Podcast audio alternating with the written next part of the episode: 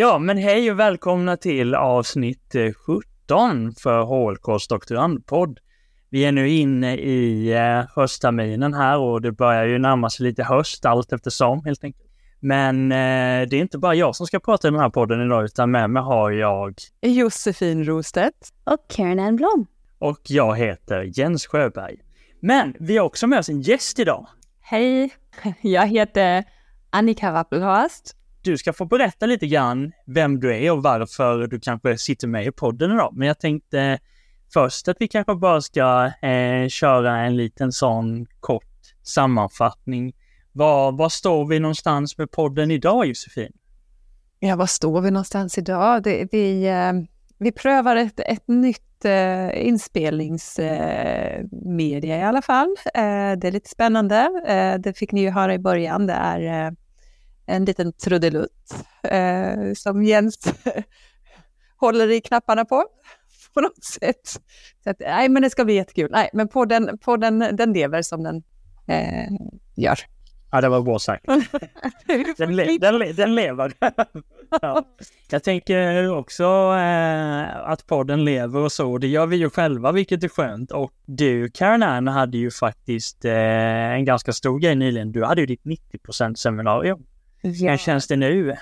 Ja, det stämmer. Det var ganska stort gris tyckte jag. Jag var supernervös inför det och hade huvudvärk och allt och den här spänning.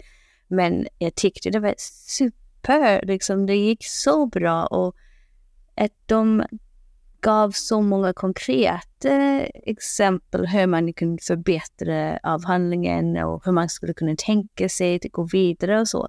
Eh, det var oerhört värdefullt tycker jag och jag tänker det är de här seminarium som vi har haft liksom hela resan, där man kan ha den här punkten, få feedback, få en annans inblick på sin um, arbete och tycker det är så jätteroligt att höra och att andra läser vad man håller på för timme efter timme och dag efter dag. Så jag tyckte det var jätteroligt faktiskt.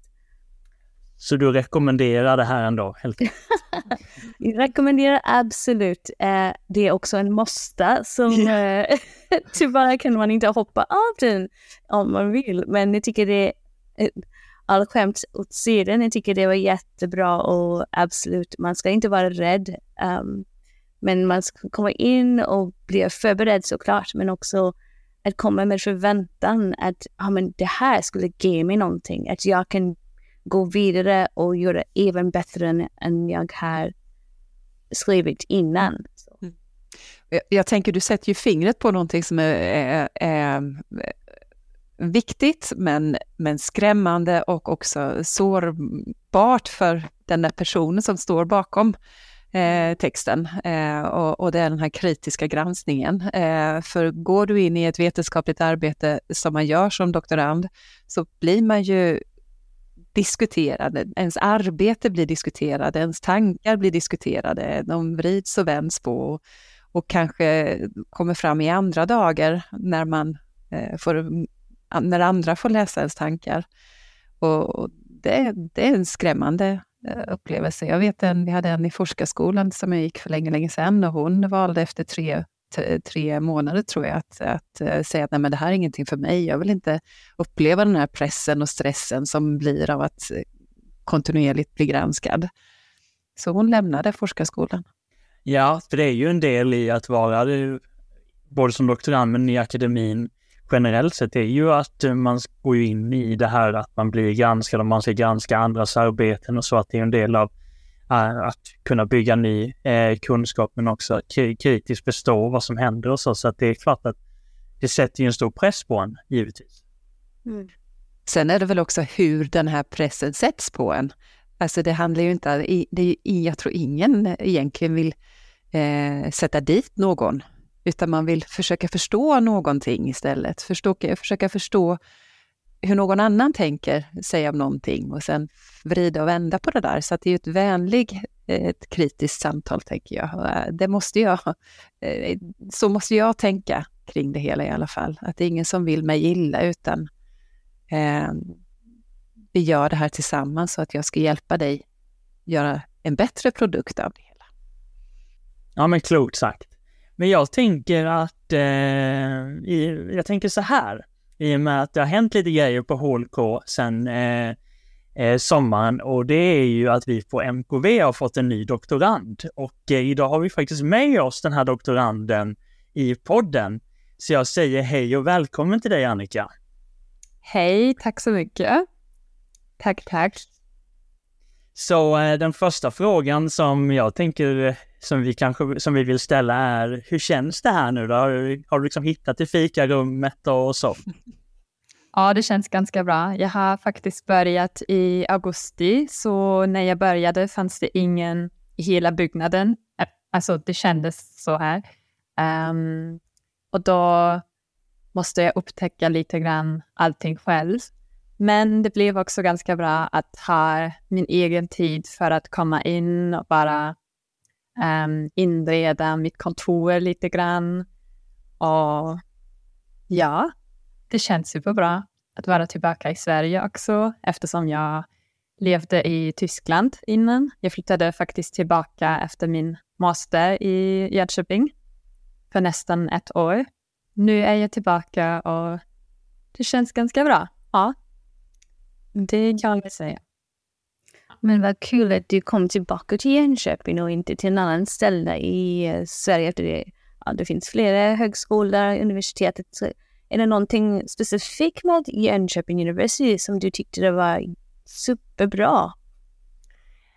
Um, nu skulle jag såklart kunna säga någonting som gör Jönköping eller jag är JU som det, det bästa i hela Sverige, men det är bara att jag har inte ansökt till andra lärosäten i Sverige. Så jag har bara ansökt till eh, doktorandtjänster i Tyskland och Belgien, Schweiz, men inte i Sverige. Eftersom det var en så stor grej för mig att skriva en forsknings... Uh, hur säger man det? Research proposal.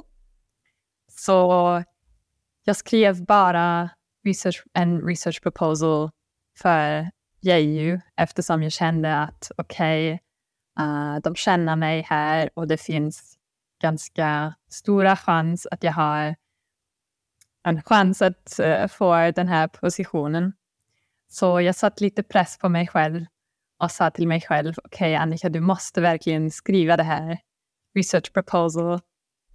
Och ja, det känns faktiskt ganska bra att vara tillbaka i Jönköping.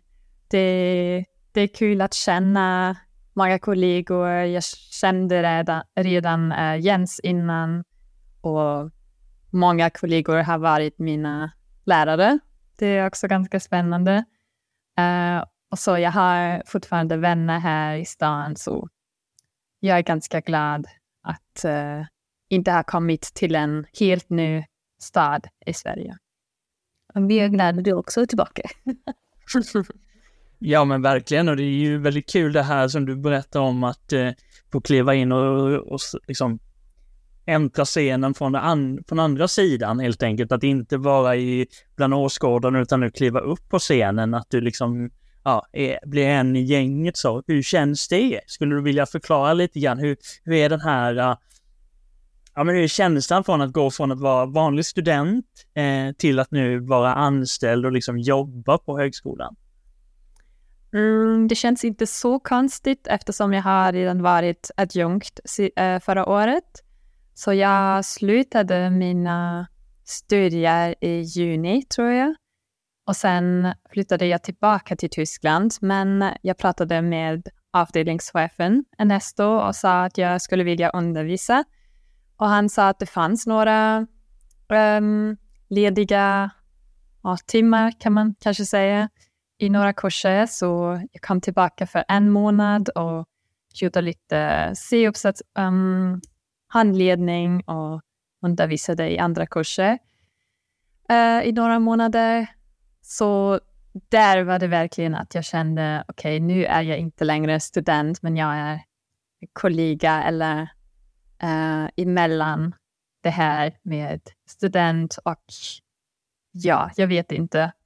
Så det var där det, att det kändes intressant att ha mina lärare som kollegor, men de var alla jätte um, jätteöppna, jättesnälla. De hjälpte mig mycket.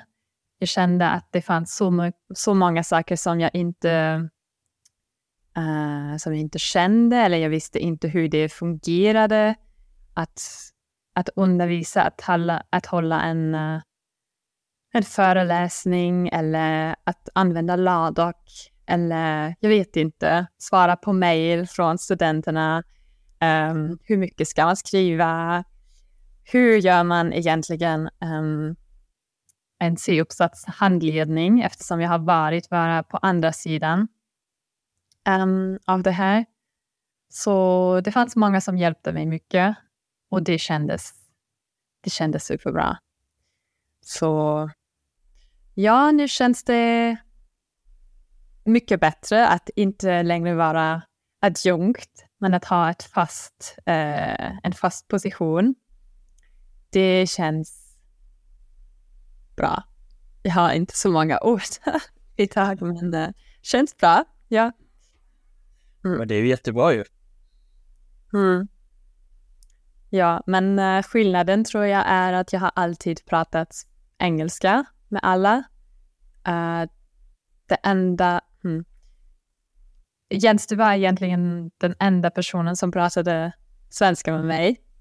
Uh, så det är skillnaden, tror jag. Att jag försöker nu prata svenska med många kollegor i MKV men också HLK och försöka ha förtroendet att det går bra, att jag kan prata svenska även om det är inte flytande och jag har några saker som måste förbättras. Men uh, jag är glad att det funkar faktiskt. Men du Annika, man kan prata tyska med dig och man kan prata engelska och svenska uppenbarligen. Eh, vilka fler språk? Eh, jag pratar också franska flytande. Mm. Jag har lärt mig franska som barn. Sen eh, senare lärde jag mig italienska och spanska. Så det pratar jag också jättegärna, även om jag övar inte så, så mycket italienska och spanska längre.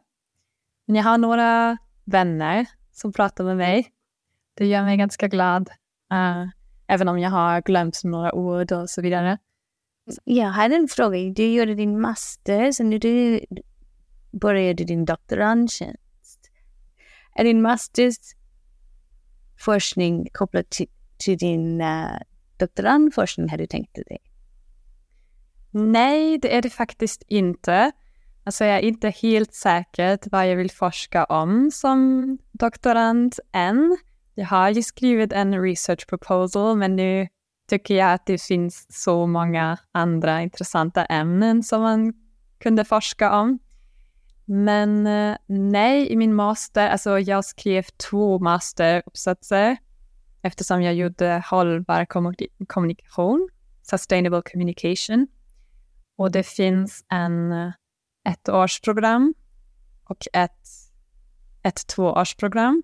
Och jag gjorde tvåårsprogrammet och när jag började måste man skriva två, eh, två masteruppsatser. Så det gjorde jag. Jag hade två olika ämnen. De var jättespännande, men sen visste jag inte hur jag skulle liksom göra dem bredare eller um, utveckla dem till en doktorand, till ett doktorandämne. Så jag tänkte att göra någonting lite annorlunda. Och jag har också så många olika idéer att jag tyckte okej, okay, nu, nu kan jag bara göra någonting annat uh, som är såklart relaterat. Jag tror att man, allt som man gör är ju lite relaterat eller det finns punkter som förekommer i min bachelor thesis och min, mina masteruppsatser. Uh, ja. Men uh, ja, i min uh, um, doktoranduppsats, nej. Avhandling.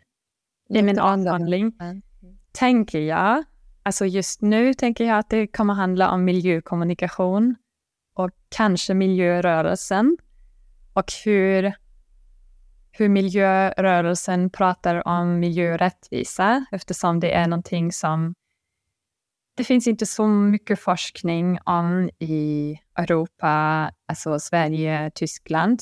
Jag har också inte bestämt om jag vill forska om Tyskland eller Sverige eller båda. Um, men det här ämnet med miljörättvisa, det är någonting som jag tycker är jätteintressant.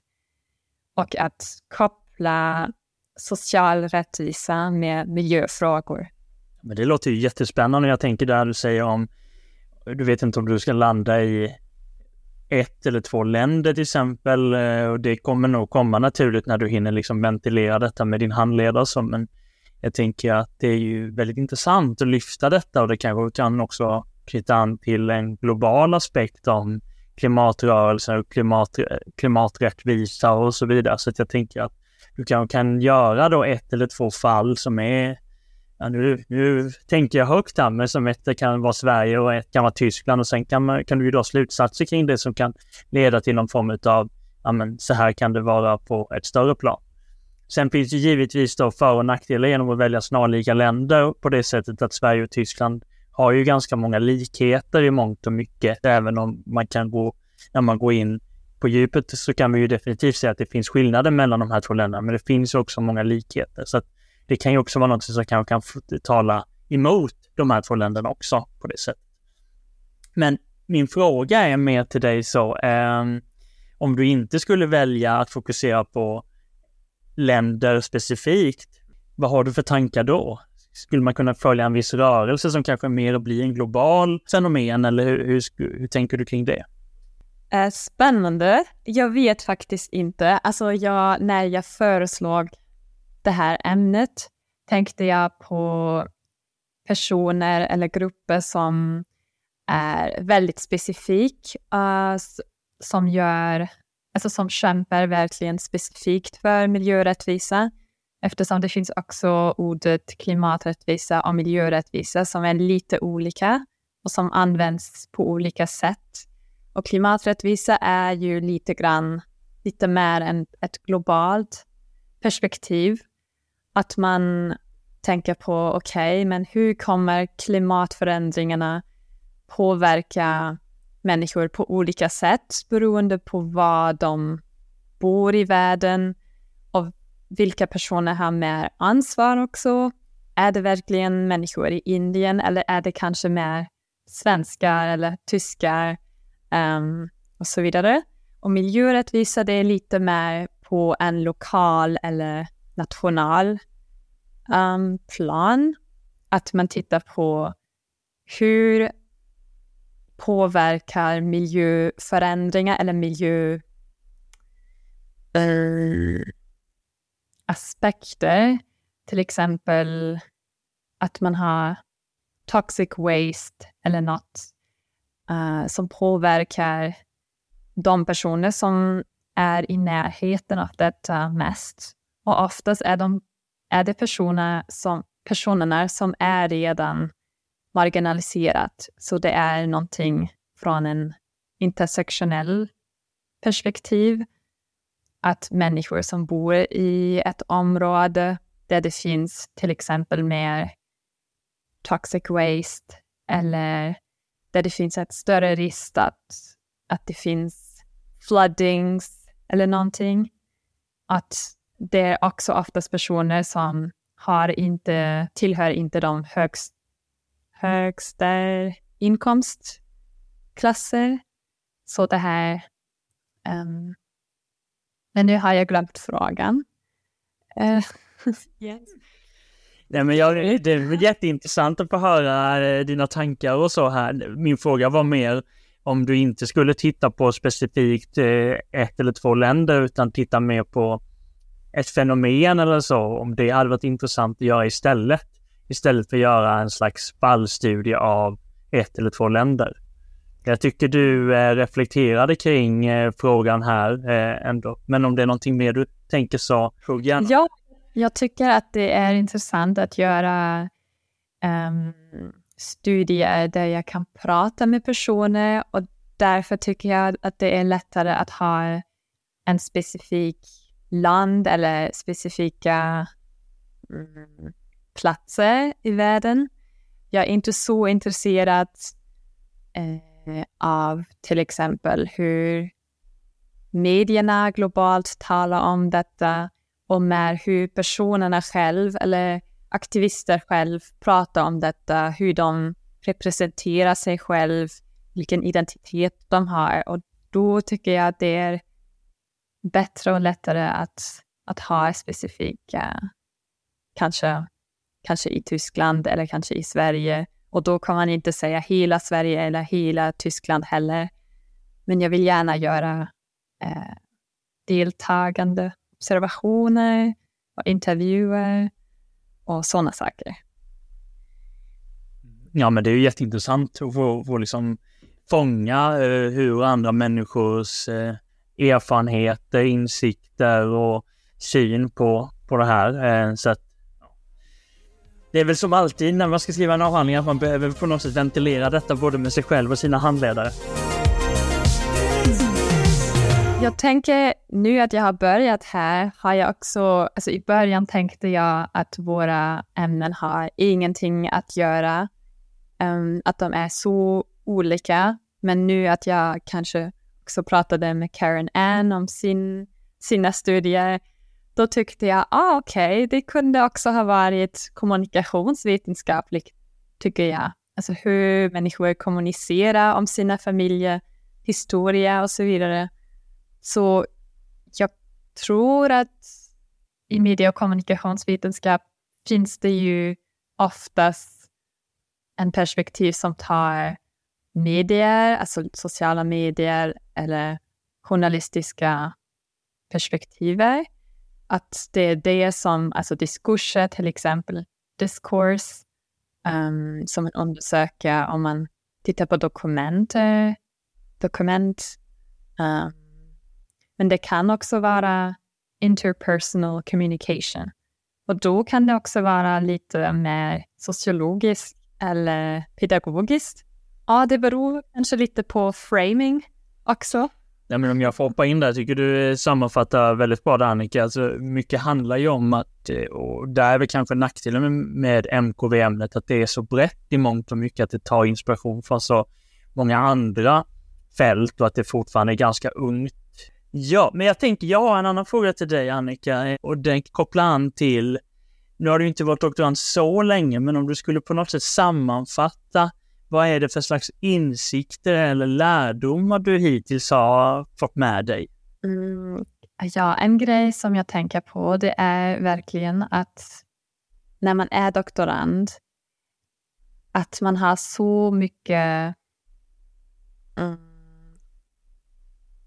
frihet att göra vad man vill, eh, mer eller mindre. Alltså det finns ju eh, några möten eller man har undervisning som man måste göra. Det är någonting externt som man, externt press kanske. Men sen finns det också många saker som, alltså ingen fråga hur, hur går det med din forskning? Eller det finns personer som frågar det, men det finns inte så mycket kontroll. Och det är båda superbra och superdåligt. Ehm, det har jag förstått att man måste vara superdisciplinerad, planera sin egen tid och ha koll på hur man, hur det går fram med din forskning. Det måste du ha koll på. Och det är väldigt lätt också att prokrastinera. Det är någonting som jag hörde från andra doktorander innan jag började. Men nu förstår jag verkligen att det finns så många olika saker man måste göra. Um, alltså det, det är ju kanske som forskare också när man är docent eller, eller något, men det är väldigt intressant som jobb. Man har så många olika uppgifter, men också uppgifter som är inte skrivit någonstans, som man bara tänker på och man tänker okej, okay, det måste jag också göra. Så man går på doktorandkurser, man undervisar själv, man är alltså student åt en sida och lärare åt en annan. Och sen um, Sen forskar man, men vad ska man forska om? och därför måste man läsa ganska mycket och skriva också. Och det finns ju så många andra saker som jag har kanske inte gjort än. Men eh, ja, det är ganska komplext. Och jag har också förstått att det tar mycket tid att förstå det hela systemet, alltså en högskola eller en universitet. Ett universitet, det tar mycket, mycket tid. Um, så vem som är ansvarig för en sak, Eh, vem ska man fråga, hur funkar det, var hittar jag någonting på intranätet, sådana grejer tar mycket mer tid än vad jag tänkte. Och det kan vara ganska jobbigt. Så det hjälper verkligen att känna andra, andra doktorander som är i samma båten. Mm. Ja, men det tycker jag ändå du fångar upp mycket av, eh, av det som vi har diskuterat tidigare också, det här med att eh, doktorrollen som doktorand, att den är väldigt komplex, men också att högskolan som organisation är också en komplex eh, eh, ja, varelse, på säga, men alltså det är ju en, alltså en komplex organisation där det händer mycket och att det finns eh, vissa saker som man gör bara och sen finns det andra saker som är väldigt tydligt förklarade och beskrivna varför man gör och så. Eh, och att det eh, gäller att hitta sin egna struktur för hur du ska angripa detta helt enkelt. Att det finns ingen sån copy-paste eh, i alla lägen utan ibland behöver man gå på de här nitlotterna eller hamna i de här eh, situationerna det är lite jobbigt för att veta, okej, okay, men så här vill jag inte ha det eller nu lärde jag mig mer om mig själv att men jag behöver göra det på det här sättet för det här funkar inte eh, för mig. Eh, så jag har inget bra exempel, men alltså att det finns det. Jag är just nu i situationen att jag känner mig jättelost. Så jag vet ingenting. Ska jag gå vänster eller höger? Vilken artikel ska jag läsa nä alltså näst? Um, vad är viktigt? Och ja, det känns som... Jag förstår um, att det finns människor som säger att man känner sig som en imposter. Um, det finns ju så många personer som frågar mig vad forskar du om? Och jag säger bara, åh, miljökommunikation, kanske miljörörelsen och det är jätteflummigt jag vet inte riktigt och jag väntar bara på momentet där jag vet. Men eh, jag vet inte, det, det kommer ta tid, det vet jag också. Men det är någonting som är scary. Jätte, jätte scary just nu. Men samtidigt är det också, för mig i alla fall, känns det som ett drömjobb. Alltså, jag pratade med en kollega äh, kollega igår som sa att första året som doktorand är lite honeymoon-fasen. Eh, äh, och det, det kan jag säga, alltså jag är inne i honeymoon-fasen och allt känns ganska bra och det finns så mycket att lära sig och människor är så snälla och jag har så mycket tid också. Det är inte för stressigt. Jag har bara börjat att undervisa. Jag har inte haft några doktorandkurser. Så jag har relativt mycket tid för mig själv och att bara komma in, att förstå systemet, att läsa här, några artiklar här, några artiklar här, att ta en kika eller sådana saker, att ha några möten Om man läser så mycket eftersom det är början och det finns så mycket som jag inte vet så varje dag är liksom så mycket ny information. Ja, men jag gillar det här du sa om honeymoon-fasen. Eh, det, jo, men det stämmer väl lite grann att i början är det lite sådär att man, vad, vad håller jag på med? Man lallar runt lite och ja, men det här kan vara kul att kolla på eller jag gör det här nu och så.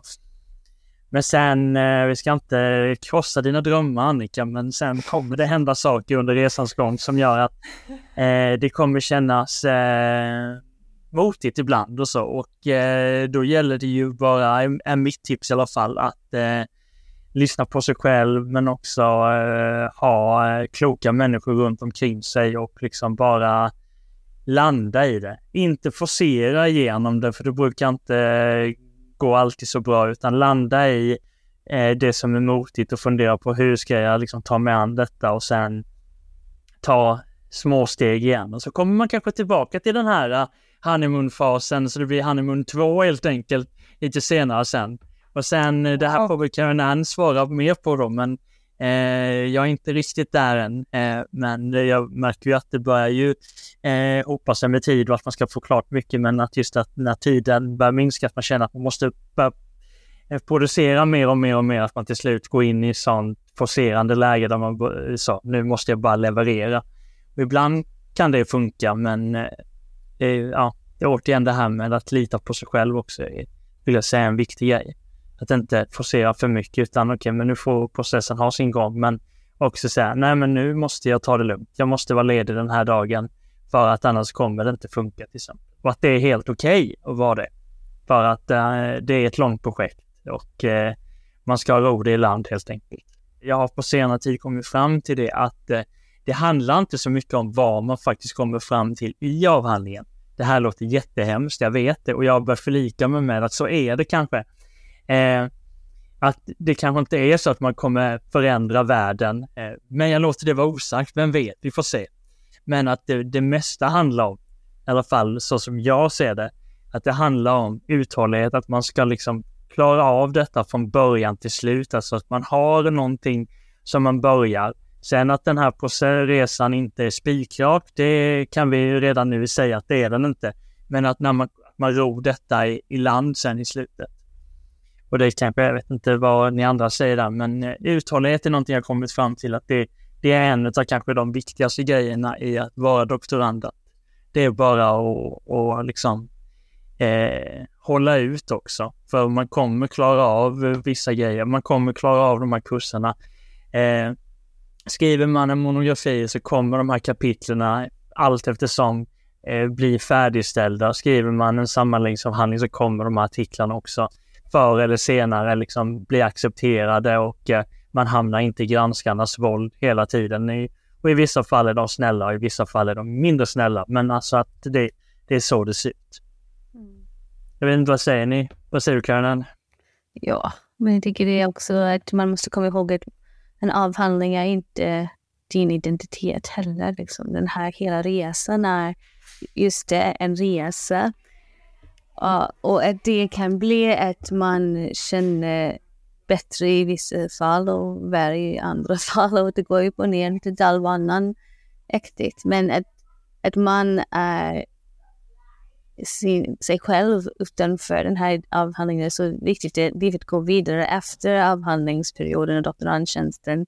Och att det som vi lär oss nu kan vi ta vidare i livet. Och Eh, som du sagt, för mig, jag har lärt mig så jättemycket som, om vem jag är som en person.